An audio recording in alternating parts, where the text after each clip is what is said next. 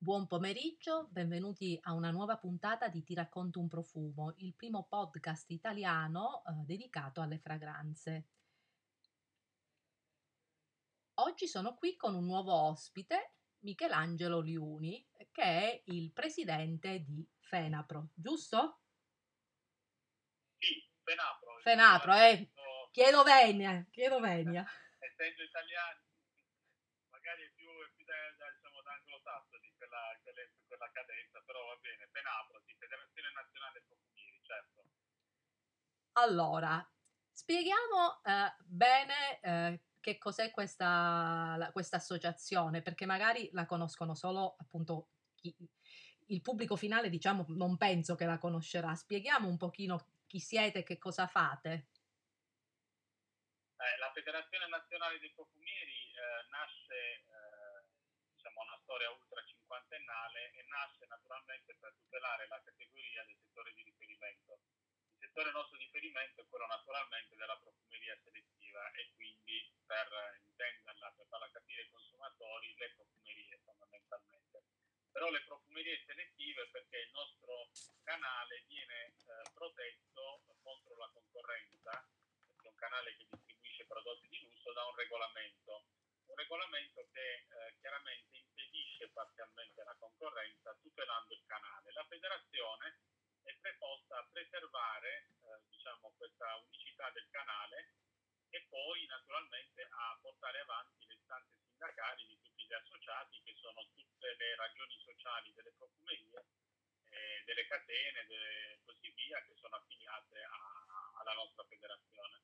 Fa parte tra l'altro della galassia di Confcommercio, è una delle diciamo, 20 federazioni più forti di Confcommercio, più forti in termini, in termini numerici, dire di peso, tra virgolette, di, di fatturato e quant'altro, e quindi fondamentalmente siamo inseriti anche nel sistema più ampio diciamo, della, della Confcommercio Italia, imprese per l'Italia. Ah, perfetto. E, e volevo sapere una cosa. Allora, come presidente di questa associazione, qual è l'aspetto del lavoro che ama di più e se è qualcosa un po' di più del, del, del, del lavoro che, che, svolgi, diciamo? Beh, io naturalmente eh, no, non è che sono stato eletto presidente perché dall'alto, insomma, sono stato eletto dal fatto perché anche io eh, ho una, diciamo, di, sono, sono, rappresentante legale di una realtà della, di profumeria che quest'anno compie 96 anni di Bari. E, Come si chiama? Diciamolo, no? Si chiama, eh, si chiama Profumeria Tepe, eh, diciamo che adesso non per vanto personale, però per chi la conosce eh, dice qualcosa nel mondo della profumeria selettiva in Italia e non solo in Italia. E, e quindi naturalmente vabbè, la cosa più bella del nostro settore è che è un settore abbastanza dinamico eh, che ha delle, diciamo, dei risvolti eh, immediati eh, da, un, da, da, una, da, un, punto col consumatore, quindi la cultura del servizio più che del prodotto.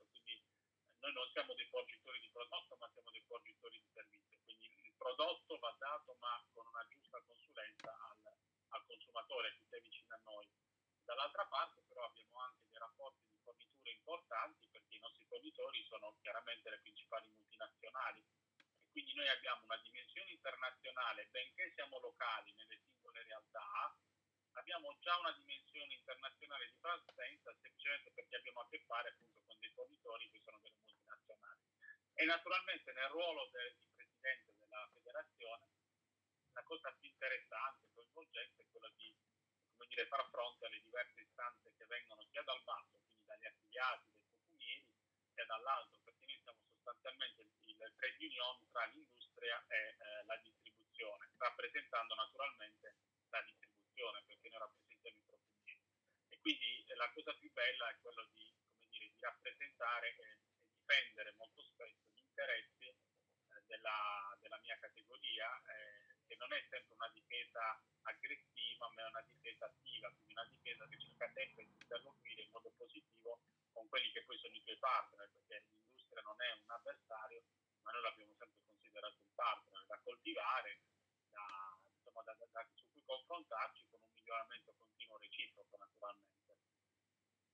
Eh sì, deve essere comunque un un po' diciamo, uhm, difficile, no, riuscire anche a star dietro a tutte le problematiche che magari gli associati no?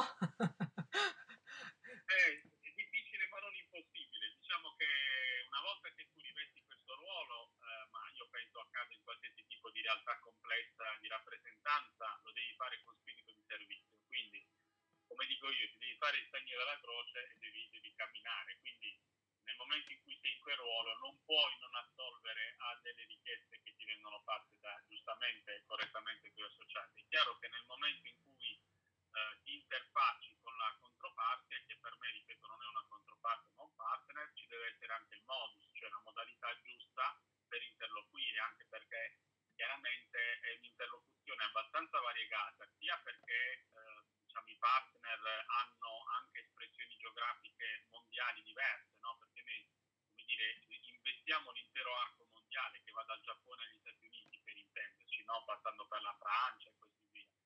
E, naturalmente quindi il, diciamo, i manager o comunque i, i responsabili, i rappresentanti legali piuttosto che i quadri hanno, chiaramente vengono da, da tante realtà diverse, hanno, hanno, tipicità diverse, caratteri diversi, poi impostazioni anche aziendali diverse. Quindi ecco, il bello è che appunto ogni realtà ha il suo unicum, sia dal punto di vista della profumeria che dal punto di vista dell'industria. E quindi, eh, come dire, c'è sempre da imparare, eh anche perché il mercato cambia in continuazione, adesso ancora di più è cambiato con quello che è avvenuto e quindi a maggior ragione eh, dire, richiede altissime doti di flessibilità e di adattabilità per poter eh, stare sul mercato e sopravvivere. A proposito appunto di quello che è successo quest'ultimo anno, eh, un bell'incubo, ehm, perché soprattutto molte realtà, uhm, non solo per quello che riguarda la profumeria, anche attività commerciali qua in Italia, no non erano dotate di shopping online, no, ehm, in questi mesi, ha risc ehm, c'è stato un riscontro diciamo di di di cambiamento di mentalità per quello riguarda che che riguarda l'online, l'utilizzo dei social anche, perché a volte cioè molti hanno i social ma non li li utilizzano, uhm, in modo spinto per, ehm, acquisire nuovi ehm, nuovi utenti, nuovi nuovi clienti, no, ehm, diciamo dal punto di vista secondo me dell'uso della tecnologia in Italia rispetto ad altri paesi siamo siamo un po' indietro. A a c'è un c'è stato un cambiamento in questi ultimi mesi? Ehm allora io le do delle le do delle dimensioni di scenario Vanessa, cioè allora, ehm, io ho anche un altro ruolo, sono anche il vicepresidente europeo, no, della federazione, perché noi abbiamo la federazione anche in Europa e naturalmente interloquisce con la DG Concorrenza dell'Unione Europea, eh, proprio per via del regolamento. Allora, dalla ricerca fatta a livello europeo, il nostro settore viene interessato, diciamo, marginalmente dalla multicanalità, così sì. nel senso che comunque c'è un grande interesse e non può non esserci eh, nell'utilizzare anche il digital, quindi la parte digitale, diciamo, quindi eh, oltre al brick, cioè al mattone, al fisico, c'è anche la parte eh, dell'online, del digital che, va, che viene valorizzata, però impatta molto poco, eh, molto poco rispetto ad altri settori ha un impatto inferiore. Perché? Perché da una ricerca di mercato che non ho fatto neanche un anno fa, adesso naturalmente si sarà incrementato quello che è incrementato, non si sarà incrementato col Covid, il consumatore principalmente usa i social, usa internet in particolare per poter valutare più che altro il prezzo diciamo, dei vari prodotti, fare un confronto di prezzo, ma quando si tratta di fare il primo acquisto ottenere la consulenza, predilige ancora per il 90% il, eh, il, il punto vendita fisico, perché eh, come dicevo prima, noi non siamo dei fornitori di prodotto, ma siamo soprattutto dei consulenti. Il nostro mondo è il mondo della bellezza e non puoi non, diciamo, non avere la dimensione del consiglio. La dimensione del consiglio che ti manca a livello di interazione sui, su, diciamo, su tutta la parte digitale, che sia social, che sia eh, come dire, web, quindi e-commerce e quant'altro. Devo dire che già da diversi anni diversi eh, player del nostro settore si sono già eh, come dire, attrezzati in maniera pesante anche, anche sulla spinta di quello che era l'industria nella parte anche digital oltre che nell'e-commerce. È chiaro che eh, il problema principale del digital, eh, soprattutto dei social e quant'altro, non, hanno un grandissimo potere di penetrazione dal punto di vista della conoscenza di quello che, che c'è ecco, nell'offerta, però hanno ancora un basso tasso di cioè quella conoscenza mh, che si ha del prodotto, di, diciamo, a volte anche degli eventi, dei servizi e quant'altro, non è ancora così efficace nel nostro settore come si potrebbe pensare, ma non potrebbe essere diversamente in quanto molte domande che si pone un consumatore sulla tipologia del prodotto che vede, ecco, immaginiamo un social, un Instagram della situazione, un Pinterest, un Facebook e così via, non, non, non ha la dimensione immediata di quello che gli può offrire veramente il prodotto, ha la percezione ma non ha l'approfondimento quell'approfondimento lo può trovare solamente nel punto vendita fisico. E, però ecco, da, sull'omnicanalità stanno facendo progressi da gigante in molte aziende, in molte aziende del dettaglio, molte profumerie, molte catene naturalmente che sono state le antesignane. In più c'è da dire che l'industria adesso sta canalizzando anche molto, molta comunicazione, sta via via aumentando eh, budget eh, sul digital eh, perché naturalmente il digital, lo smartphone, attraverso lo smartphone è il canale più utilizzato soprattutto dalle nuove generazioni e quindi bisogna stare al passo con i tempi. Però ecco, anche lì, eh, diciamo, per parlare di uh, praticità e quindi di, dire, di, redemption di quello che, che, che veramente è lo strumento, uh, per noi conta ancora molto, come le dicevo prima, il, il negozio fisico, contatto diretto umano con la consulente di bellezza. Ok.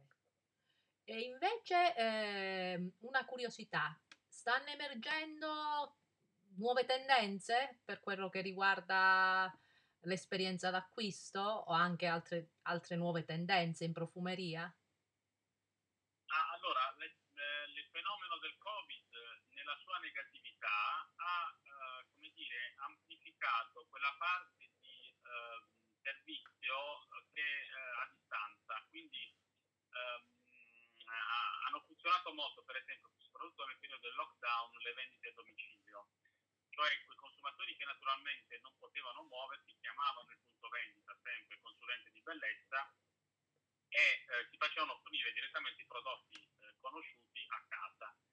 Quelli un po' meno conosciuti, quindi nuovi lanci e così via, è già più difficile eh, proporli eh, telefonicamente o comunque con altri strumenti, perché per esempio si è utilizzato anche molto il canale eh, WhatsApp, quindi il canale diciamo, dei social eh, attraverso gli smartphone, e, e quindi è incrementato l'utilizzo dei, dei, degli smartphone da parte dei, dei, rivenditori al dettaglio nei confronti dei clienti. Poi ci sono state anche delle forme nuove che, eh, vabbè, una era già sviluppata, che era il click and collect, cioè appunto però meno utilizzata durante il lockdown, perché il click and collect che una volta che io scelgo il prodotto, che sia attraverso il sito web, il sito e-commerce o che sia tramite la chiamata diretta io poi la, lo vado a ritirare, faccio il pick up, faccio la presa dal negozio. Questo chiaramente durante il lockdown non era possibile.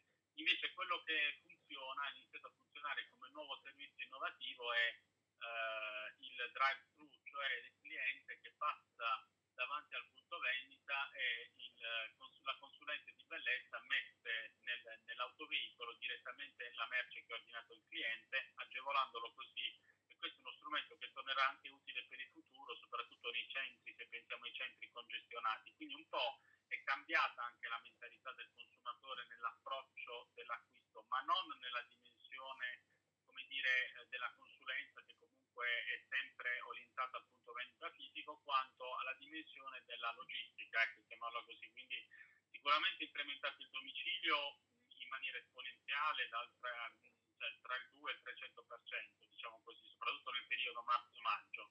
È aumentato anche queste nuove forme di consultazione eh, a distanza, soprattutto attraverso gli strumenti appunto dei social, delle chiamate vocali, delle videochiamate, insomma, poi si sono riverberate in tutto il mondo, anche a livello di, diciamo, di riunioni e quant'altro, diciamo, i web meeting e così via. Quindi si sta evolvendo la tendenza del consumatore verso questa forma di, di contatto. Ecco. Bene, e ehm, come Fenapro eh, monitorate anche le tendenze di mercato, giusto? Ci sono nuovi trend che stanno emergendo?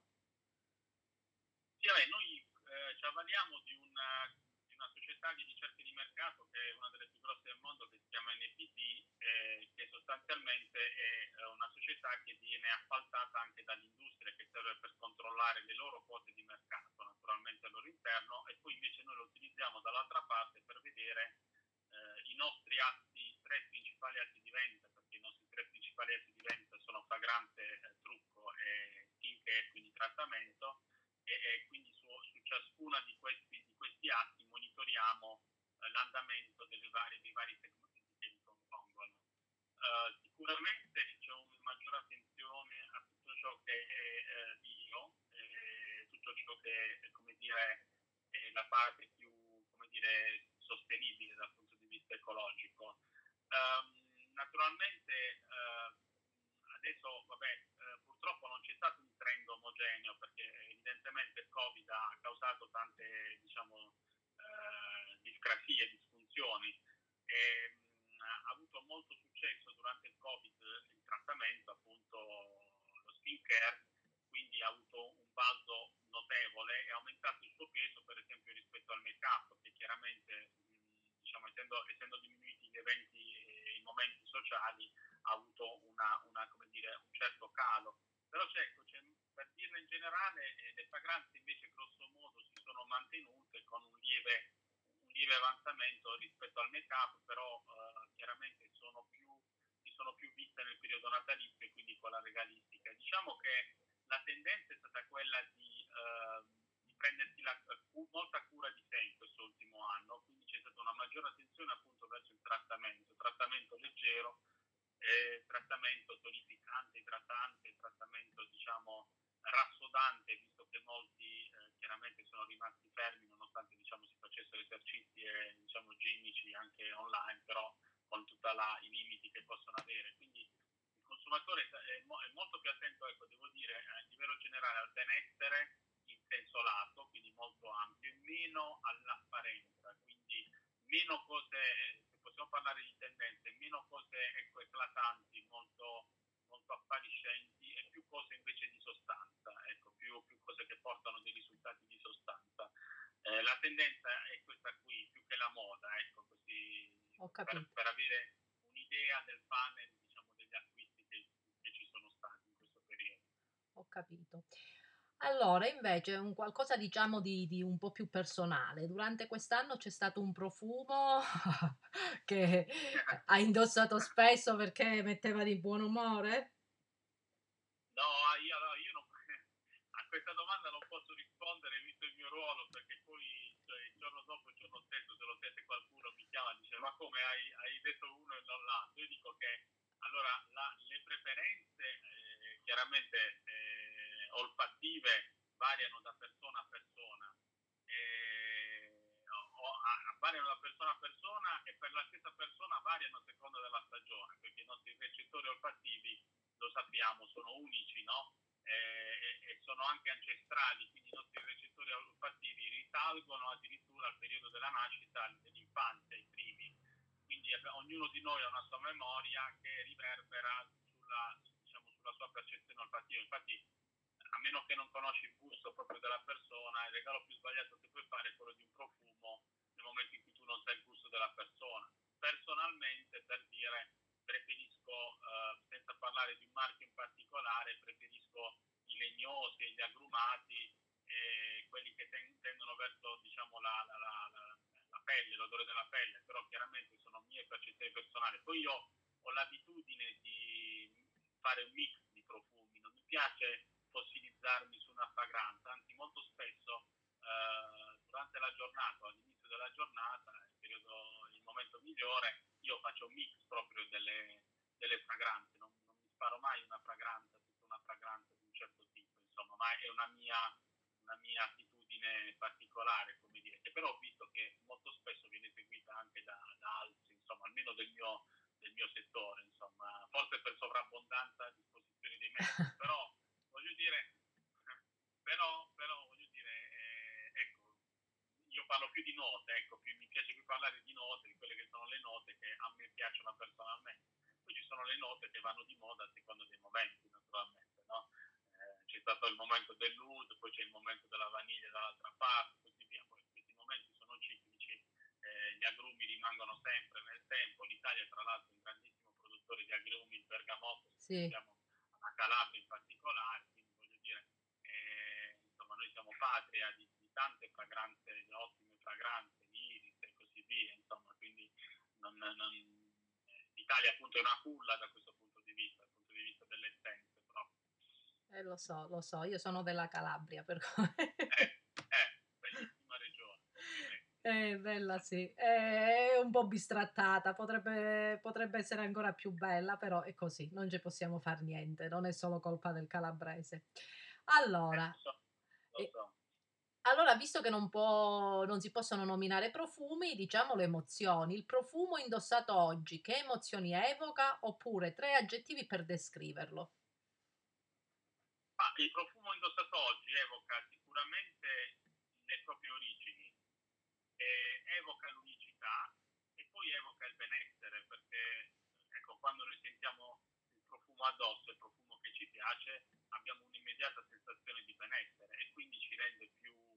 Ecco, la nostra giornata gira, gira, verso il meglio. La mattina quando ti svegli, prima o dopo di, eh, che ti vesta, insomma, a seconda delle propensioni, mettersi addosso, spruzzarsi addosso una fragranza che magari è quella preferita, ecco, già dà un, già un tocco di ottimismo alla giornata. Ah sì sì, il profumo ti tira su a seconda della giornata, io ho quelli che mi servono per, per alzare l'umore oppure quelli che me, quando, quando, sono triste mi voglio intristire ancora di più ne metto altri. Ho capito, quindi ci sono anche quelli che abbassano l'umore. No? no sì, sì.